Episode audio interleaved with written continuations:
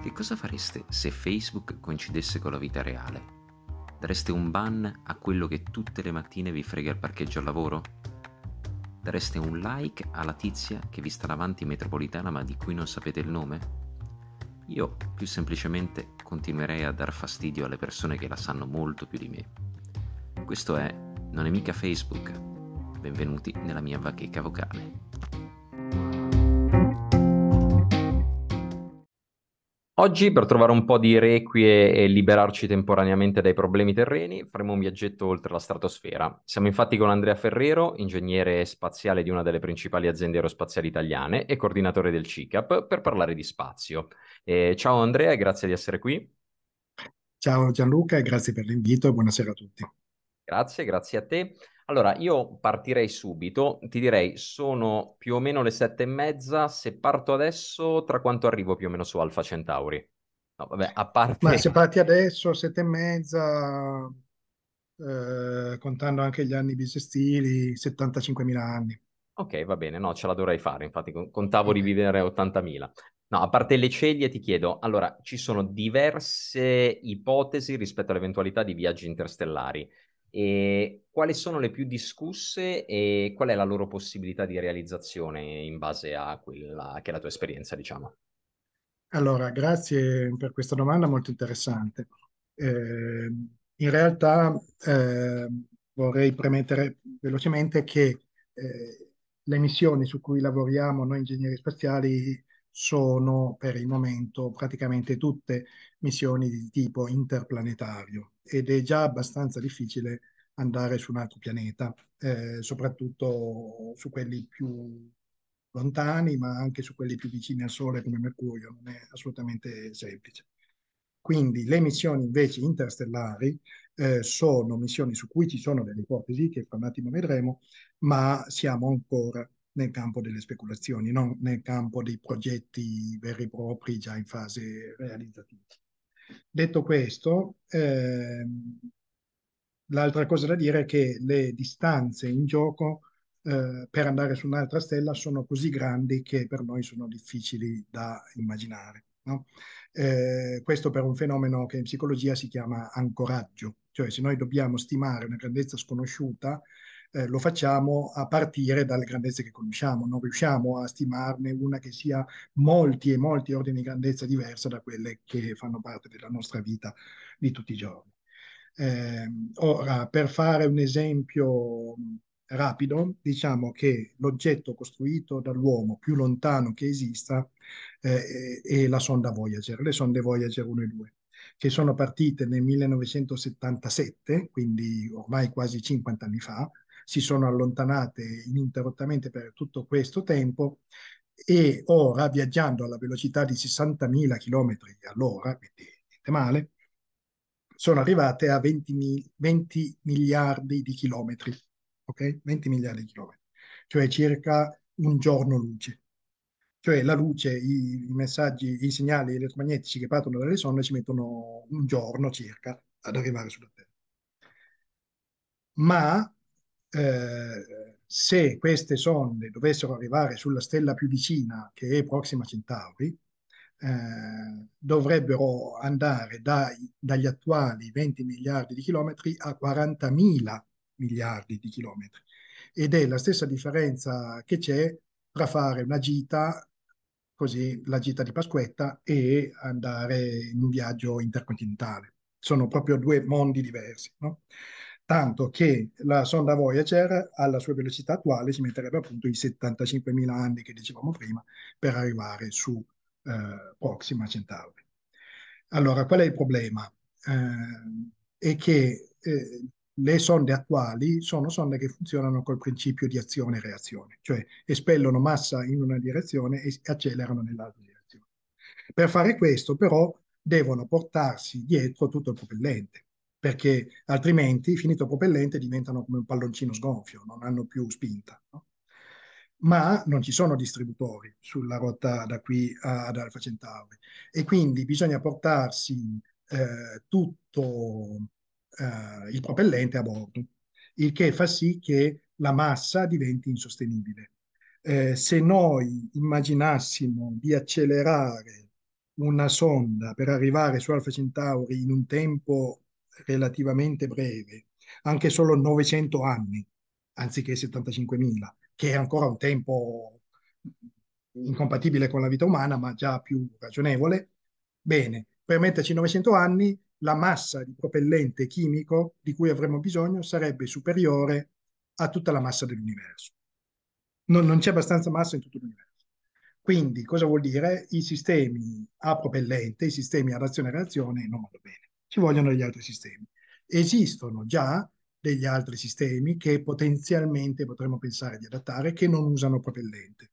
Sono le vele solari che hanno già volato. Ci sono già state delle sonde che hanno funzionato con questo sistema e praticamente usano la pressione di radiazione, cioè il Sole o qualsiasi altra stella, eh, quando emette onde elettromagnetiche, queste onde, quando colpiscono una superficie, esercitano anche una piccolissima spinta su questa superficie, una piccolissima pressione.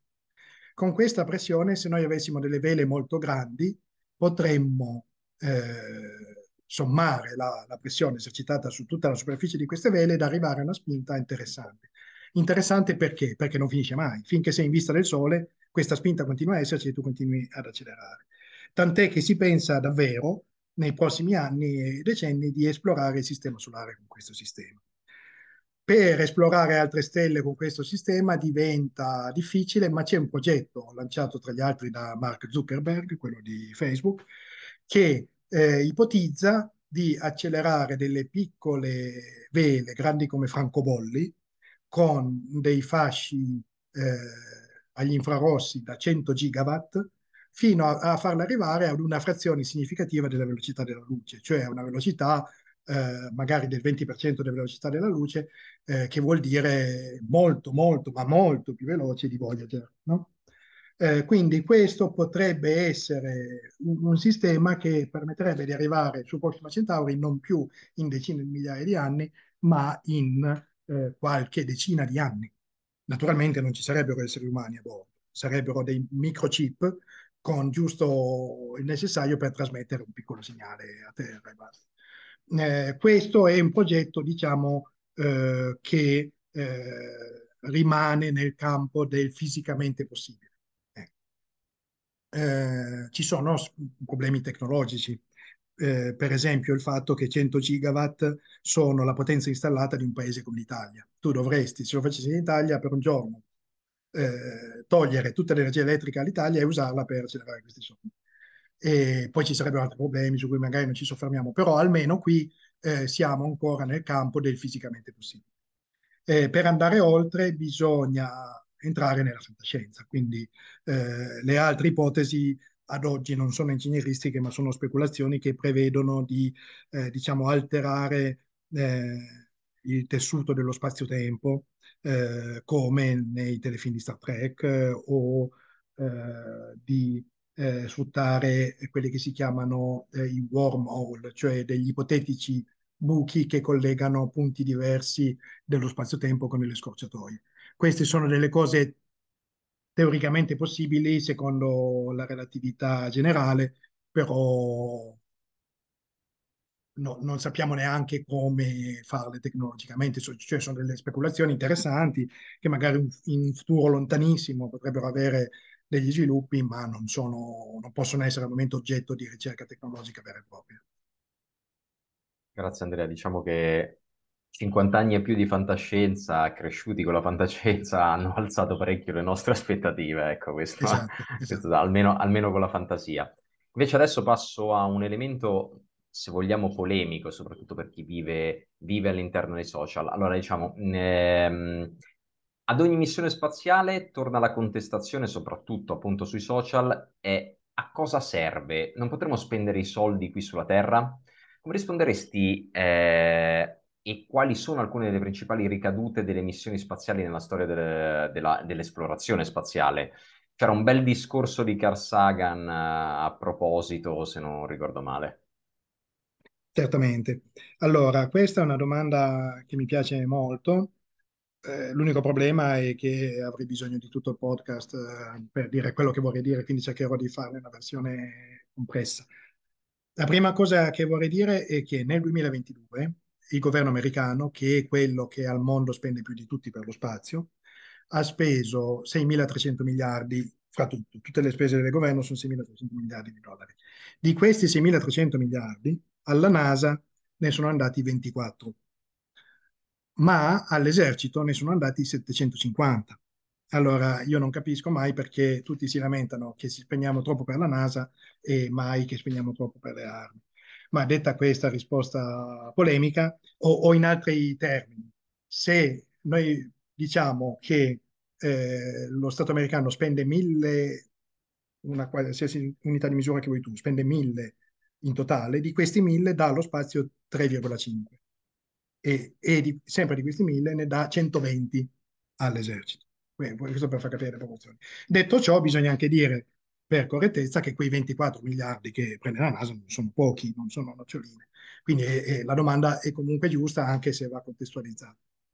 E eh, per rispondere eh, ci sono molti, eh, molte invenzioni che derivano dallo spazio, come per esempio eh, vari sistemi di purificazione dell'acqua, eh, il cibo liofilizzato nelle tecniche attuali deriva da, da tecniche sviluppate dalla NASA, eh, le telecamere dei telefonini nascono dall'esigenza di avere telecamere molto piccole, miniaturizzate, eh, perché nello spazio la massa è denaro, quindi ogni grammo costa, e quelle telecamere sviluppate per sonde spaziali sono poi finite sui telefonini. Eh, I materassi con memoria di forma, le lenti antigrafio, eccetera. Ci sono tantissime invenzioni. Mm, e la NASA ha un sito che si chiama spinoff.nasa.gov eh, che elenca le principali invenzioni nate dallo spazio ma sono davvero migliaia, sarebbe impossibile elencare tutte. Eh, una cosa che mi fa piacere ricordare è questa. Eh, adesso che si pensa di fare missioni umane sempre più lunghe, è necessario eh, che queste missioni diventino sempre più autosufficienti. Eh, sia quello che tecnicamente si chiama il controllo ambientale rigenerativo, cioè eh, le ehm, eh, i veicoli spaziali che andranno sulla Luna e poi in un futuro un po' più lontano anche su Marte, eh, non potranno portarsi dalla Terra tutto quello che serve in termini di ossigeno, acqua, eh, beni di consumo vari. Eh, già adesso sulla stazione spaziale il 98% dell'acqua viene riciclato, per cui gli astronauti dicono che il caffè che bevono oggi è lo stesso caffè che berranno domani, perché l'urina viene riciclata, no? Eh, ma anche l'ossigeno che respirano gli astronauti viene riciclato. Eh, se vogliamo andare più lontano dovremmo imparare a riciclare sempre di più eh, e dovremmo imparare a, a, anche a produrre il cibo in modo sempre più eh, economico e sprecando sempre meno risorse. Queste cose che impariamo a fare per le stazioni spaziali, per i veicoli spaziali, ci torneranno molto utili anche sulla Terra. Per esempio, per raggiungere l'obiettivo delle Nazioni Unite di fornire acqua potabile a tutto il mondo entro il 2030. Eh, questo è un obiettivo che le, Nazioni Unite stanno perseguendo eh, con l'aiuto proprio dei programmi spaziali. Perché, come dicevo prima, sistemi di eh, filtrazione e depurazione dell'acqua nati in ambiente spaziale, quindi con la massima economia di risorse, diventano utili anche qui sulla Terra. La stessa cosa per sistemi di conservazione del cibo. Questo, secondo me, tra i tanti esempi che si potrebbero fare, eh, è forse eh, uno di quelli eh, più adatti per far capire come la ricerca spaziale non è fine a se stessa, ma permetterà e permette di migliorare la vita sulla Terra. Diciamo che se la canzone recitava che siamo figli delle stelle, diciamo dal punto di vista tecnologico siamo sicuramente figli della ricerca eh, spaziale, soprattutto poi adesso dove l'ambito della sostenibilità è diventato no, non importante ma assolutamente vitale, come stiamo, come stiamo vedendo in, in questi ultimi anni. E voglio passare un pochino a degli aspetti di, mh, mm, eh, diciamo, eh, attualità. Eh, infatti negli ultimi anni, complice forse anche poi cultuosi privati, per esempio Musk, per esempio Bezos, noi ci siamo conosciuti su Twitter tra l'altro, eh, c'è una nuova... e anche aggiungo una nuova guerra fredda con la Cina, e anche questo lo vediamo sui giornali, è tornato un forte interesse verso la corsa allo spazio. Secondo te c'è un effettivo trend di crescita anche negli investimenti che segue, eh, diciamo, anche questa retorica da un certo punto di vista e se c'è durerà? Allora, il trend di crescita c'è perché se andiamo a vedere i numeri, eh, il giro d'affari della space economy è passato da 290 miliardi di dollari nel 2011 a 470 nel 2021. Quindi nel giro di dieci anni c'è stato un incremento di oltre il 60%. Eh, ed è un incremento molto superiore a quello che le altre industrie hanno avuto nello stesso periodo. Anche se bisogna precisare due cose. La prima è che siamo ancora lontani dal giro d'affari, per esempio, dell'industria automobilistica, che è invece di 3 mila miliardi di dollari. E la seconda è che di questi 470 miliardi, la maggior parte va nella navigazione e nelle comunicazioni, cioè nei satelliti che si usano per i navigatori e per radio, tv e via. Eh, quello che va nell'esplorazione spaziale è una fetta sicuramente più piccola. Eh, tuttavia è vero che eh, dall'epoca di Obama a oggi eh, l'economia spaziale è cambiata completamente, eh, dando uno spazio sempre più grande ai privati ed è vero, non, secondo me che non conto nulla, ma secondo gli esperti de, del settore, che senza questo coinvolgimento dei privati non sarebbe possibile non solo andare su Marte, ma nemmeno andare sulla Luna. Perché questo? Eh, bisogna considerare che eh, la NASA oggi, eh, con i numeri che dicevamo prima, assorbe lo 0,35% del eh, bilancio federale. Ma all'epoca della corsa allo spazio per arrivare sulla Luna, questa percentuale era arrivata nel suo picco al 4,7%. Cioè, in altre parole, in termini reali, la NASA ora riceve 10-12 volte meno di quanto riceveva negli anni 60. Questo è una cosa che io sottolineo sempre quando ci si chiede come mai siamo così lenti nel tornare sulla Luna. I motivi sono due. Uno è che lo stiamo facendo low cost, stiamo tornando con Ryanair anziché con Lufthansa. E due è che i requisiti di sicurezza sono molto più alti. I, gli astronauti del progetto Apollo erano quasi tutti dei piloti militari, a, abituati a collaudare prototipi di aerei militari che eh, avevano un tasso di fallimento molto elevato. Avevano in conto, mettevano in conto di poter morire. Oggi, per fortuna, non è più così e oggi eh, vogliamo garantire eh, un livello di sicurezza molto più elevato spendendo 10 volte di meno. Quindi è normale che ci mettiamo più tempo. Ma uh, fare meno soldi di quelli che aveva negli anni 60 è inevitabile che debba coinvolgere i privati. Quindi senza il coinvolgimento dei privati non sarebbe possibile parlare di esplorazione spaziale. L'altro elemento che tu sottolineavi giustamente è la rivalità con la Cina, perché uno dei motivi eh, per cui non siamo tornati ancora sulla Luna dopo gli anni 60 e 70 è che non c'è più l'esigenza di arrivare prima dell'Unione Sovietica. Eh, esigenza che aveva portato appunto il bilancio della NASA a crescere fino a spettacolare quasi 5% de, del bilancio federale eh, perché non, non, non, si poteva pensare di tradire la promessa di Kennedy, che aveva promesso di arrivare sulla Luna eh, nel 61, lui aveva promesso di arrivarci entro gli anni 60. Eh, quando la gara con l'Unione Sovietica è venuta meno, è venuto meno anche l'incentivo a, a, spendere qualsiasi cifra per arrivare prima. Oggi eh, c'è di nuovo una gara eh, con una sorta di eh, guerra fredda eh, con la Cina, non più con la Russia, e la Cina ha i suoi programmi eh, per arrivare con, a mettere gli, gli, stivali, come si dice, sul suolo lunare eh, entro il 2030. Eh, la, la NASA ci vuole arrivare entro il 2025-2026, ma ci sono dei ritardi perché i veicoli che dovrebbero far eh, scendere gli astronauti sul suolo lunare non sono ancora mai partiti, né quello di Elon Musk né quello di Jeff Bezos.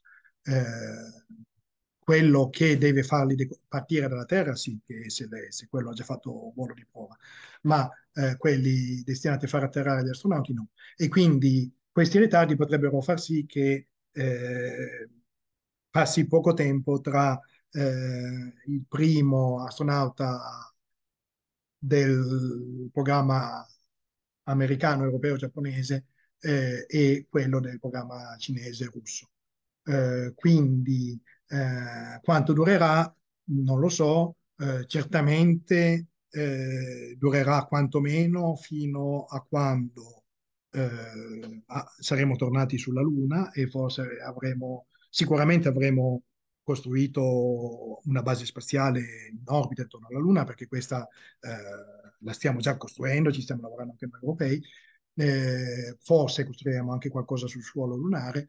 Eh, se tutto va bene, la competizione, finito eh, il ritorno sulla Luna, si sposterà poi sul territorio dell'andare su Marte.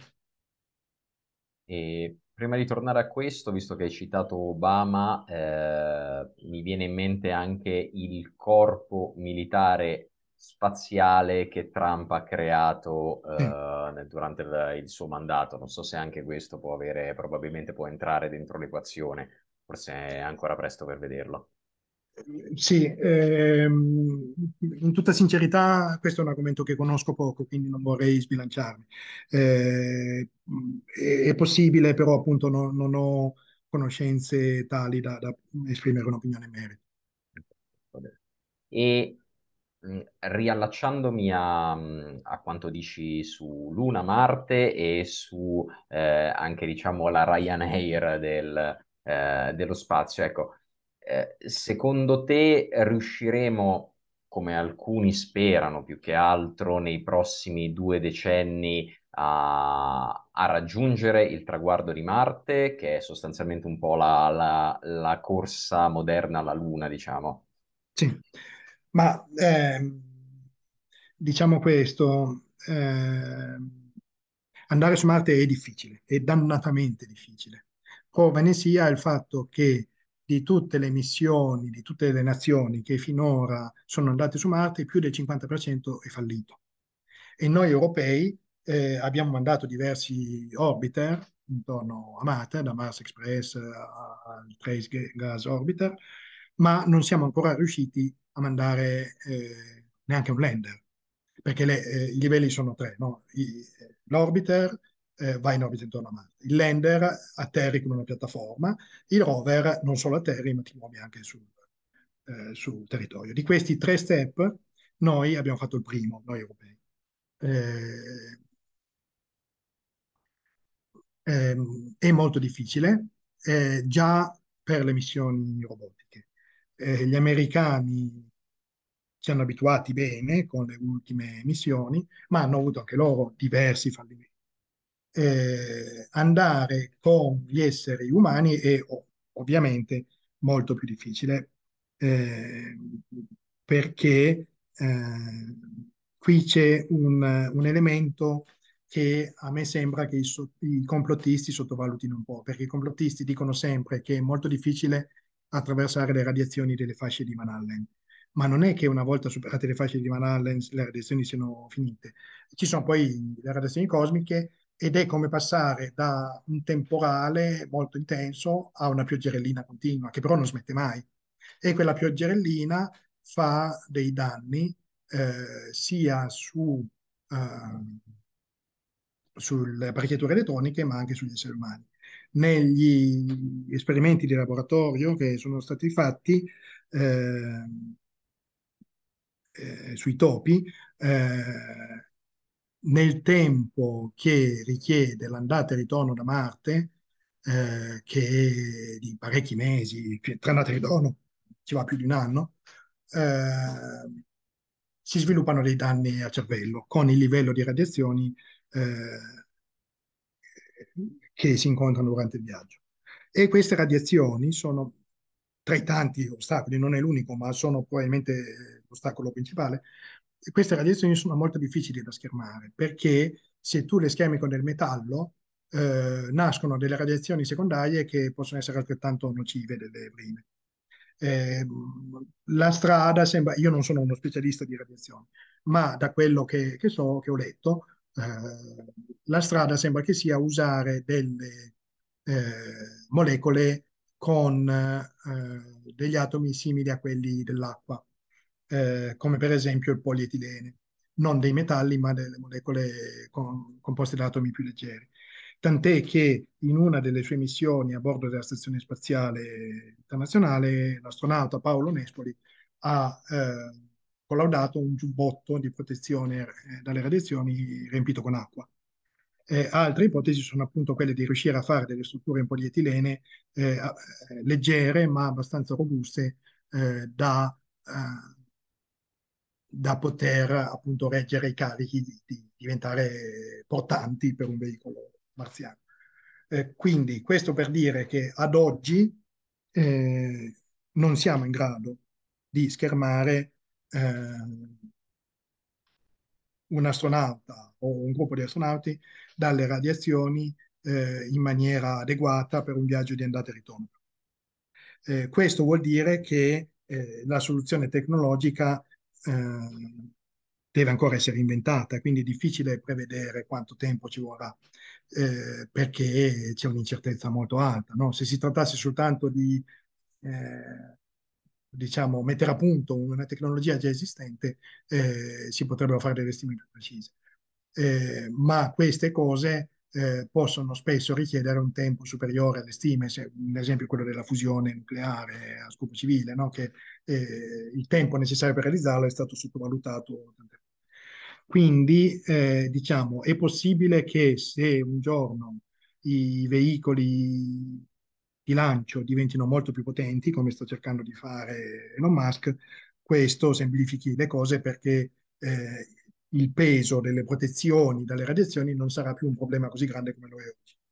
Tuttavia, al momento la situazione è tale eh, che secondo me 20 anni sono una stima ottimistica. Io sono quello che distrugge sempre i sogni quando mi chiedono le cose sullo spazio, però io dico la verità in base a quello che so e quindi secondo me 20 anni sono, eh, sono pochi. Eh, dopodiché speriamo tutti che ci sia da domani qualche scoperta che accorcia molto i tempi, però per quello che sappiamo oggi la risposta onesta è che non credo che si possa riuscire in 20 anni. Andrea, lasciaci sognare però. No, vabbè, a parte, gli scherzi, a parte gli scherzi, già solamente concentrandosi su uno degli elementi che, elementi che è quello delle, delle radiazioni, ci si rende conto di quanto è difficile eh, diciamo uno, un, progetto del genere. Allora, per concludere negli ultimi 3-4 minuti, vorrei conchi- chiudere con una nota di colore. Eh, tu sei anche coordinatore del CICAP, che tra le altre cose si occupa di fare divulgazioni e smonta anche molte dicerie antiscientifiche. Non voglio utilizzare il termine debunking perché devo dire che non mi piace. E... Anche a me. Esatto, vedi. Qual è una delle teorie più assurde che ti è capitata di affrontare nel corso di questi anni relativa allo spazio? Ma certamente eh, quella che i satelliti non esistano. Che eh, quella dei satelliti è tutta un'invenzione che ci viene raccontata per motivi non chiari. Anche la stazione spaziale non esiste, ma gli astronauti sono degli attori. E mi è capitato di discutere su Twitter con un altro utente che in maniera peraltro civile e cortese, cercava di convincermi che i satelliti non esistono. A me che lavoro sui satelliti da 26 anni.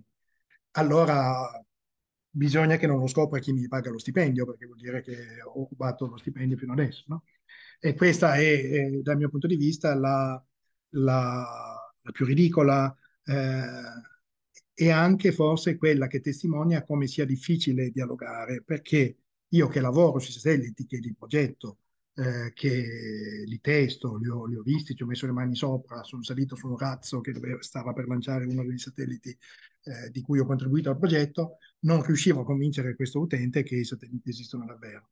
E questo, secondo me, cerco di farla breve, testimonia che c'è anche un problema eh, che va oltre eh, la mancanza di conoscenze scientifiche e che è la mancanza di fiducia. Nel momento in cui viene meno la fiducia negli esperti, per motivi a volte anche fondati, perché gli esperti non sempre si sono comportati bene, eh, diventa veramente difficile eh, come esperto, nel mio caso del settore spaziale, eh, farsi ascoltare e riuscire a far breccia nello scetticismo. Questo è un problema su cui tutti nella società dobbiamo lavorare per trovare un terreno comune su, su cui confrontarsi e non finire in bolle che non comunicano tra di loro. Eh, ma certamente devo dire che era abbastanza divertente incontrare una persona che non credesse che i satelliti esistano. Sì, devo essere sincero, dopo i Novax, i no moon landing, i no satellite è una cosa che mi, mi risulta nuovo, però è bello, questo rende anche, insomma, ti fa capire quanto è vario il mondo, ti fa anche capire quanto molto spesso i, i preconcetti e le proprie idee siano così granitiche che è improbabile anche attaccarle con, eh, con argomenti razionali, probabilmente, perché ci sono tanti elementi che vanno oltre. Certo, infatti diciamo che come CICAP noi ci rivolgiamo a chi vuole ascoltare, a chi vuole ragionare, non, non passiamo il tempo a litigare con chi non ci crede perché sarebbe una perdita di tempo. Eh, chi vuole ascoltare, eh, noi siamo felici di dialogare e se per qualcuno eh, facciamo la differenza perché diamo delle informazioni utili, aiutiamo a scoprire delle cose nuove, siamo contenti, siamo consapevoli che non possiamo arrivare a tutti, questo certamente. Allora, io ti ringrazio Andrea per averci fatto viaggiare nello spazio, ma anche un po' nella razionalità, e per averci dato un sacco di informazioni, tante tante in poco tempo. Quindi grazie Andrea e ci sentiamo alla prossima. Grazie a te Gianluca, è stato un grande piacere.